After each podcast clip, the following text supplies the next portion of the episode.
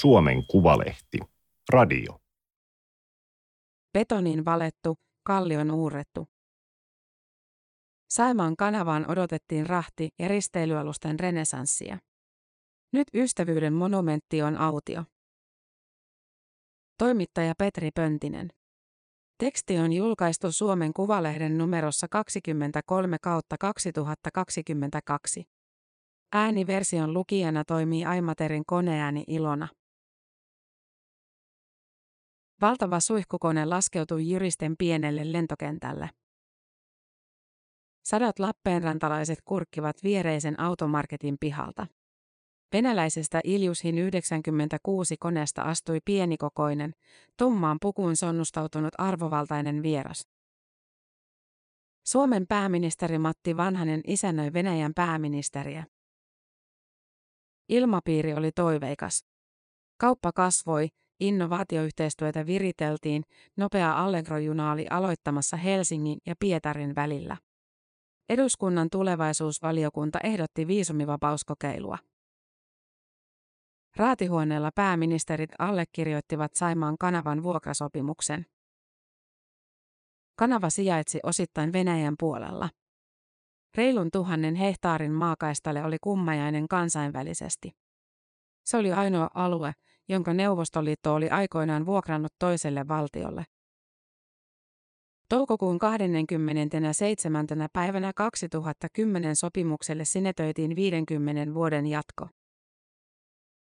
Se on osoitus, Venäjän pääministeri lausui, maidemme suhteiden erityisestä laadusta ja luottamuksesta. Ilta jatkui Saimaalla. Pääministerit kävivät kalassa, seurue sai säynävän. Sitten päätettiin saunoa, viralliseen ohjelmaan se ei kuulunut. Pääministerit antoivat toisilleen lahjat. Venäläinen puukko ja suomalainen veistokirves vaihtoivat omistajaa. Kestityksestä vastannut yrittäjä muisteli vierasta, hän oli kohtelias ja miellyttävä ja vaatimaton. Hämärän laskeuduttua Vladimir Putin lensi takaisin Moskovaan. Kaunis, keltaisella tiilillä koristeltu luotsiasema seisoo mäellä, kallion päällä. Matti Poskiparran yllä on työvarusteet, kypärä, heijastintakki, pelastusliivit, turvakengät ja hanskat. Luotsin vanhin on työskennellyt 18 vuotta Saimaan kanavalla. Valmistanut rahtialusten komentosillalla, että ne kulkevat turvallisesti. Normaaliaikana tyypillinen loppukevään keikka voisi olla tällainen. Joensuusta lähtenyt hollantilainen alus saapuu Sahavaralastissa Lappeenrantaan. Täältä, Mälkien sululta, luotsi hyppää kyytiin. Alkaa 43 kilometrin matkan alakertaan, kahdeksan sulun lävitse kohti merta. Paluu on Juustilasta, Venäjän Brusnitsnojesta, puuta rahtaavalla venäläisaluksella. Jos laivaa ei kuulu parissa tunnissa, suomalainen taksi hakee takaisin kanavan huoltotietä pitkin. Tavallisesti vapusta syksyyn on täysi rähinä päällä.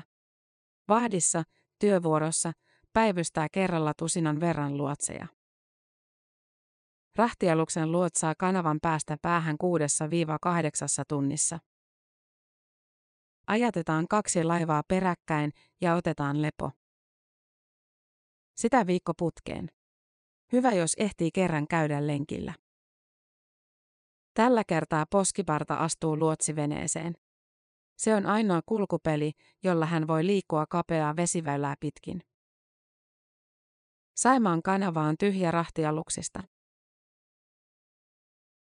Sydäntalvella kanava oli ollut jäiden takia kaksi kuukautta kiinni. Suomesta lähetettiin Venäjälle lyhyt kirje 18. maaliskuuta 2022. Arvoisa Aleksandr Ivanovits, kirje alkoi. Suomen kanavavaltuutettu, kansliapäällikkö Minna Kivimäki ehdotti Venäjän kanavavaltuutetulle varaliikenneministeri Aleksander Posivaille, että Saimaan kanava avataan 28.3. kello 6. Oli kulunut vajaa kuukausi siitä, kun Venäjän presidentti Vladimir Putin oli määrännyt laajamittaisen hyökkäyksen Ukrainaan. EUn rintamassa Suomi oli katkaissut taloudellisia siteitään itänaapuriin. Saimaan kanava avautui sopimuksen mukaisesti, kuten kirjeessä oli toivottu. Mutta yksikään alus ei ole ajanut kanavaan. Laivojen vakuutukset ovat kallistuneet jyrkästi. Varustamoissa kiertää myös huhu Duuman säätämästä laista, joka sallisi takavarikoida vihamielisten valtioiden aluksia. Kuutis Ankka, Suomen ulkoministeriöstä kerrotaan. Se on totta, että Duumassa on ehdotettu vuokrasopimuksen irtisanomista. Varustamot kaihtavat pienintäkin riskiä. Saapuminen Venäjän aluevesille ennen kanavaa pelottaa. Finpilot Pilotics vastaa Saimaan alueen luotsauksesta. Laissa on luotsausvelvollisuus. On lähdettävä, jos joku laiva päättäisi tulla kanavaan. Ristiriitainen tilanne, Poskiparta sanoo. Kuinka turvallista olisi liikkua Venäjän puolella? Saimaan kanavalla, insinöörien taidon näytteellä, on aina tehty politiikkaa. Kaksi muistomerkkiä Mälkien sulun lähistöllä kertovat pääosan esittäjät, keisarit ja Kekkonen. Kanava valmistui vuonna 1856. Saarit Nikolai ensimmäinen ja Aleksanteri II halusivat suurprojektilla lähentää Suomen suuriruhtinaskuntaa keesarikuntaan, siirtää talouden suuntaa Ruotsista Venäjälle. Presidentti Urho Kekkoselle Saimaan kanava oli sydämen asia. Tai miltei pakkomielle. Sota katkaisi kuljetusväylän, puolet jäi Neuvostoliiton puolelle. Jo ministeriaikoina Kekkonen uskoi, että kanavasta sopiminen oli keino korjata epäreiluja rauhanehtoja, muuttaa rajoja. Palauttaa osa Karjalan kannasta. Tai vähintään Viipuri ja sen ulkosatama Uuros. Saimaan kanavasta neuvoteltiin 15 vuoden ajan. Komiteoita ja salattuja raportteja, virallisia matkoja ja epävirallisia saunailtoja. Neuvostojohto oli taipumaton, ei rajansiirtoja, ei edes laajaa vuokra-aluetta. Vain käyttöoikeus kapeaan käytävään. Siihen pettyneen Kekkosen oli tyydyttävä. Vuokrasopimus laadittiin vuonna 1962. Suomi aloitti tunnustelut 50 vuoden jatkosta jo 2000-luvun alussa, kymmenkunta vuotta etuajassa. Sopimuksesta laadittiin yksityiskohtainen, selkeät vastuut osapuolille. Ei enää politikointia kanavalla, pelkkää liikennepolitiikkaa. Niin suomalaiset neuvottelijat vakuuttivat. Suomen aloitteesta kirjattiin uusi pykälä, vuoden irtisanomisaika diplomaattiteitse. Normaali käytäntö kaikissa liikennesopimuksissa, kirjoitti silloinen kanavavaltuutettu, kansiapäällikkö Harri Pursiainen Helsingin Sanomissa vuonna 2009. Venäjä piti tiukasti kiinni alueen suvereniteetista vuokraisannan vallasta vuokralaiseen. Niin vanha kuin uusi sopimus, Pursiainen muistutti, antavat Venäjälle oikeuden rajoittaa kanavaliikennettä tai jopa estää se maan kansallisen turvallisuuden sitä vaatiessa.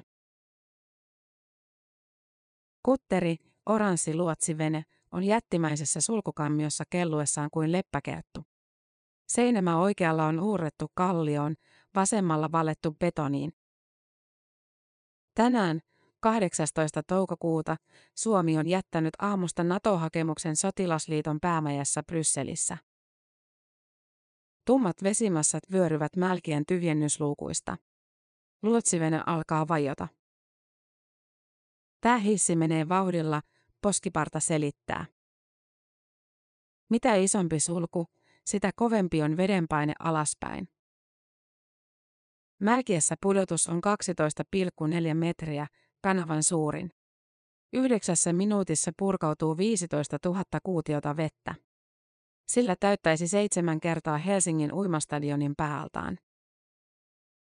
Vihreä merkkivalo syttyy taulussa on lupa ajaa kohti Venäjää. Yksittäisiä järviä, muutoin yksitoikkoisen suoraa uomaa. Kartalla mielikuva Saimaan kanavasta vääristyy. Ennen luotsinuraa poskiparta seilasi merimiehenä ympäri maapalloa. Sille, joka tulee tänne isoilta meriltä, kanava on erilainen ja outo paikka. Yksi väärä ruoriliike väärässä paikassa on liikaa. Rahtialuksen komentosilalta kanava näyttää kapealta ja mutkikkaalta. Reitti on pitkä, hidas kulkea ja syksyisin pimeä. Autopilottia ei voi käyttää, koko matka on ajettava käsiruorilla. Suluissa alus on pidettävä keulapotkurilla suorassa, jotta ei rapise laidat. Jokainen sulutus on myös erilainen. Laituri sulkuporttien takana imee vettä puoleensa.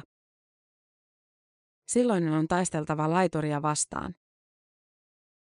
Rahtialuksen on yleensä käytettävä luotsia. Rooli vaihtelee. On kapteeneja, jotka pyytävät ajamaan koko ajan. Eräs unkarilainen päällikkö tapasi ilmoittaa I don't drive a single meter here, ei metriäkään kanavassa. Kapteeni vastaa aina laivasta. Hollantilaiset haluavat hoitaa sulut itse. Venäläisillä aluksilla luotsi on neuvonantaja. Seuraa radioliikennettä, järjestää laivojen kohtaamiset, opastaa suluissa. Työkieli on englanti. Venäjäksi poskiparta osaa oleellisimman, kulkusuunnat. Eteen, taakse, oikealle, vasemmalle. Niillä pärjää jo pitkälle. Valvontakamerat miehittävät Mustolan sulkua. Mäkiän valvomosta nostetaan kääntösiltä ja avataan teräsportit. Väyläviraston sulkumestarit päivystävät yötä päivää. Sulkujen koneita huolletaan ja portteja pestään normaalisti. Kohta luotsivene lipuu ohi sataman. Rannalla kohoaa mustia, valkoisia ja ruskeita kasoja, kivihiiltä, prosessisuolaa, haketta. Mustola on Saimaan tärkein rahtisatama. Nyt tavara liikkuu kiskoja pitkin. Kaijat, laiturit, ovat tyhjiä. Itä-Suomen metsät ovat olleet läpi historian Saimaan kanavan tärkein rahti. Autonomian aikana tervahöyryt vetivät lankuilla ja laudoilla lastattuja lotia Viipurin ulkosatamaan Uuraaseen. Sieltä sahatavara jatkoi purje- ja höyrylaivoilla Eurooppaan. Suurkaupunki Pietaria lämmitettiin englantilaisella kivihiilellä ja suomalaisella puulla. Halkokauppa kukoisti ensimmäisen maailmansodan aikana. Venäjän sotateollisuus nieli jokaisen motin tykkivalimoiden ja konepajojen energiaksi. Kanavaa laajennettiin 1930-luvulla ja rakennettiin uusiksi 1960-luvulla. Sulkuja vähennettiin, uusia pidennettiin. Yhä suuremmat alukset pääsivät mereltä Saimaalle ja takaisin. Ylöspäin kulki eniten raakapuuta ja haketta, alaspäin valmiita tuotteita, sahatavaraa, pylväitä, sellua, paperia ja kartonkia. Kuljetut tonnimäärät olivat huipussaan 2000-luvun alussa. Käänne tapahtui, kun paperikoneita suljettiin ja sellun laivaus Aasiaan kiihtyi. Euroopassa asiakkaat vaativat pieniä eriä nopein toimitusajoin. Vesiväylä Saimaan perukoilta oli liian hidas. Liikennettä uhkasi myös aluskato. Useat laivat olivat ikäloppuja, 30-40 vuotta vanhoja. Rahteja ei enää vakuutettu. Varustamot vaativat sulkujen pidennystä. Vasta sitten tilattaisiin uusia, aiempaa suurempia aluksia. Kanavaremontti pysyi kauan haaveena. Valtion kirstussa ei ollut rahaa. Syyskuussa 2020 hallitus myönsi jättipotin 95 miljoonaa euroa. Korjauksen jälkeen sulkuihin mahtuisi 10 metriä pidempiä laivoja, niiden ruumaan kolmannes enemmän lastia. Saimaan kanavaan odotettiin renesanssia. Metsä- ja lannoiteteollisuus valmistautui lisäämään kuljetuksia. In Future-hankkeessa ideoitiin yhteistyötä rajan yli, lannoitteita Suomeen, kiviaineksia Venäjälle sisävesiä pitkin. Meriaura-varustamo suunnitteli rahtialusta, joka käyttäisi bioöljyä ja sähköä. Akuilla ajaisi eteläiseltä Saimaalta pohjoiseen. Tai läpi kanavan, ilman päästöjä. Ruumaan mahtuisi 60 rekka-auton lasti. Matkailuväki visioi suuria. Esikuva oli Norjan Hyrtigryten risteily. Viikon kiertomatka kulkisi Suomenlahdelta kanavaa pitkin Saimaalle. Pysähdyksiä satamissa, piipahduksia norppasafareilla, vierailu Pietarissa. Uivissa hotelleissa, laivoissa yöpyisi kerralla sata keski-eurooppalaista turistia. Risteilyllä vietettäisiin paljon aikaa järvellä, siellä missä Saimaa on kauneimmillaan. Soskuan alaporttien läheisyydessä kaksi eläkeläistä kalastaa. Pilkillä nousee ahvenen sinttejä. Tuijotuksesta lukee kysymyksen, kuka ihme tulee sulusta lävitse. Luotsin vanhin poskiparta seisoo kutterin kannella, katsoo kanavaa merikapteenin silmin. Remontin jälkeen sulkuihin mahtuisi 93 metrisiä laivoja. Pitkät, raskaat alukset kulkisivat hitaammin ja vaatisivat kurveissa enemmän tilaa. Se tietäisi lisää ruuhkia ja odotuksia kesäisin. Kanavan läpi jo isommilla laivoilla saattaisi kestää 11-12 tuntia. Vaikeinta kulku olisi jäissä. Jo nykyisin on pakko pitää talvitauko. Jäämässät ahtautuvat kapeassa kanavassa, edes jäänmurtaja ei auta. Jäissä vähäinenkin tila lähtee pois. Ei ne isommat laivat taittuisi. Voisiko kanavan ohjata sellutehtaan lauhdevettä tai geotermistä lämpöä? On selvitetty, miten jääpeite ei paksuuntuisi liikaa. Aina on törmätty rahoitukseen, kymmenien miljoonien eurojen kustannuksiin. Enää sekin ongelma on teoreettinen. Ukrainan sota on muuttanut kaiken. Kehittämishankkeet ovat kuvaannollisesti jäissä, ehkä lopullisesti. Hallitus on ilmoittanut peruvansa Saimaan kanavan suurremontin. Irti suurvallan oikuista ja kansainvälisen politiikan suhdanteista. Saimaan kanavalle on etsitty vaihtoehtoa, joka kulkisi kokonaan Suomen puolella. Tie- ja vesirakennushallitus esitteli uuden linjauksen vuonna 1954. Kanava olisi kaivettu Lappeenrannasta joko Haminaan tai sen itäpuolelle Klamilaan. Hanke jäi suunnittelupöydälle. Vuonna 2000 merenkulkulaitos julkaisi raportin Kymijoen ja Mäntyharjon kanavaparista. Reitti yhdistäisi Saimaan ja Päijänteen Suomenlahteen. Johtopäätös, kannattavuus lähes nolla, hinta 8,9 miljardia markkaa, nykyrahassa pari miljardia euroa. Hallitus hautasi jättiprojektin. Tänä keväänä kanavista on toivottu uutta selvitystä. Vesiväylistä vastaa Väylävirasto. Hanke ei olisi triviaali temppu suunnitella, luvittaa ja rakentaa, sanoo toimialajohtaja Esa Sirkiä. Miljardi-investointi olisi vain yksi monista pulmista. Kymijoen myrkylliset pohjasedimentit, massiiviset rakennustyöt, kalliit käyttökustannukset lukuisten sulkujen takia. Väyläviraston mukaan kanavaparista ei saa millään bisneskeissiä.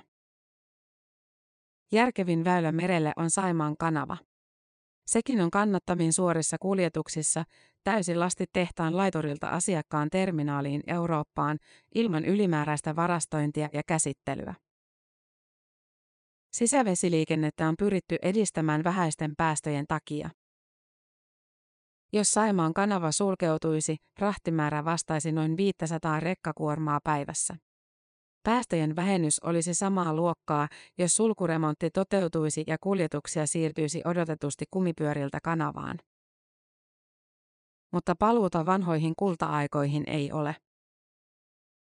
Kanava vaikutti kansantalouteen eniten 1800-luvulla ennen idän rautatietä. Kymmenkunta prosenttia Suomen satamien tuonnista ja viennistä liikkui kanavaa pitkin. Nykyisin osuus on prosentin verran. Pekka Koskinen, Saimaan kanavan neuvottelukunnan jäsen, kuvaa sisävesiliikenteen roolia merenkulussa. Marginaalinen, mutta maailman kaunein kuljetusmuoto. Raja kulkee keskellä Nuijamaajärveä. Suomi ja Venäjä on erotettu poijuin, keltaisin viitoin. Sinne asti luotsivene ei jatka. Vain Poskiparralla on kulkulupa, jolla voi liikkua Saimaan kanavan vuokra-alueella ilman viisumia. Venäjän federaatio päättää luvista. Valvonta on tiukkaa. Lupa tarkistetaan kolme kertaa lähellä rajaa. Vuokra-alue näyttää karjalaiselta männiköltä ja kuusikolta. Ei hoidettua talousmetsää. Jos puu kaatuu, se pysyy siinä. Vapaa-ajan kalastajia notkuu rannoilla myös rajan takana.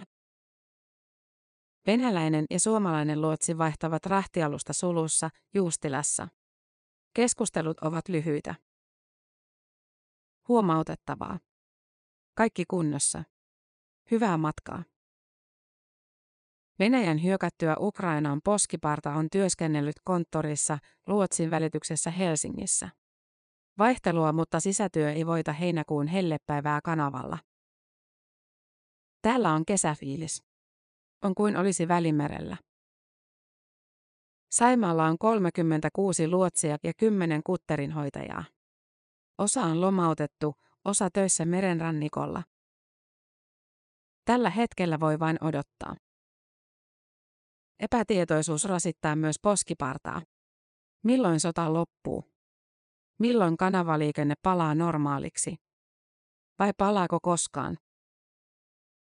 Se saattaa kestää 15-20 vuotta, kun venäläinen luo puikkoihin jonkin asian. Sakset olivat kultasepän kultaamat. Presidentti Urho Kekkonen seisoi matkustaja-alus SS Kastelholmin kannalla Mustolan sululla. Hän valmistautui vihkimään uudelleen rakennetun Saimaan kanavan. Oli 5. elokuuta 1968. Kanava oli ollut poissa käytöstä lähes 30 vuotta, talvisodasta lähtien. Ennen sinivalkoisen nauhan katkaisua oli vielä vihkiäispuhe. Vanhan kanavan vaikutus Itä-Suomen talouselämälle oli ollut lyhyesti sanoen vallankumouksellinen.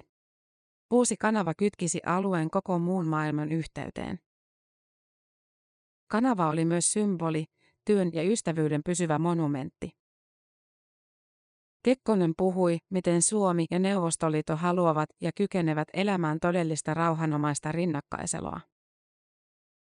Kanavan rakentaminen oli lujittanut ystävyyssuhdetta. Täällä Saimaan kanavalla se on valettu betoniin ja uurrettu kallioon. Presidentille uusittu kanava oli ulkopoliittinen meriitti, vaikka vuokra-alue jäi kapeaksi käytäväksi ilman viipuria. Neuvostoliitto sai julkisuusvoiton, suuri ja mahtava auttoi pientä rajanaapuria kehittymään. Juhlaa varjosti talouspiirien nyrpeys. Teollisuusyritykset ja varustamot, kanavan käyttäjät, eivät jakaneet Kekkosen optimismia. Talvi keskeytti liikenteen pitkäksi aikaa. Ja vesiväylä entisen vihollisen maan halki epäilytti.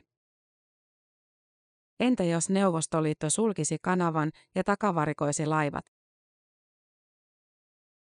Tämä oli Suomen Kuvalehden juttu, betoniin valettu, kallion uurrettu. Ääniversion lukijana toimi Aimaterin koneääni Ilona.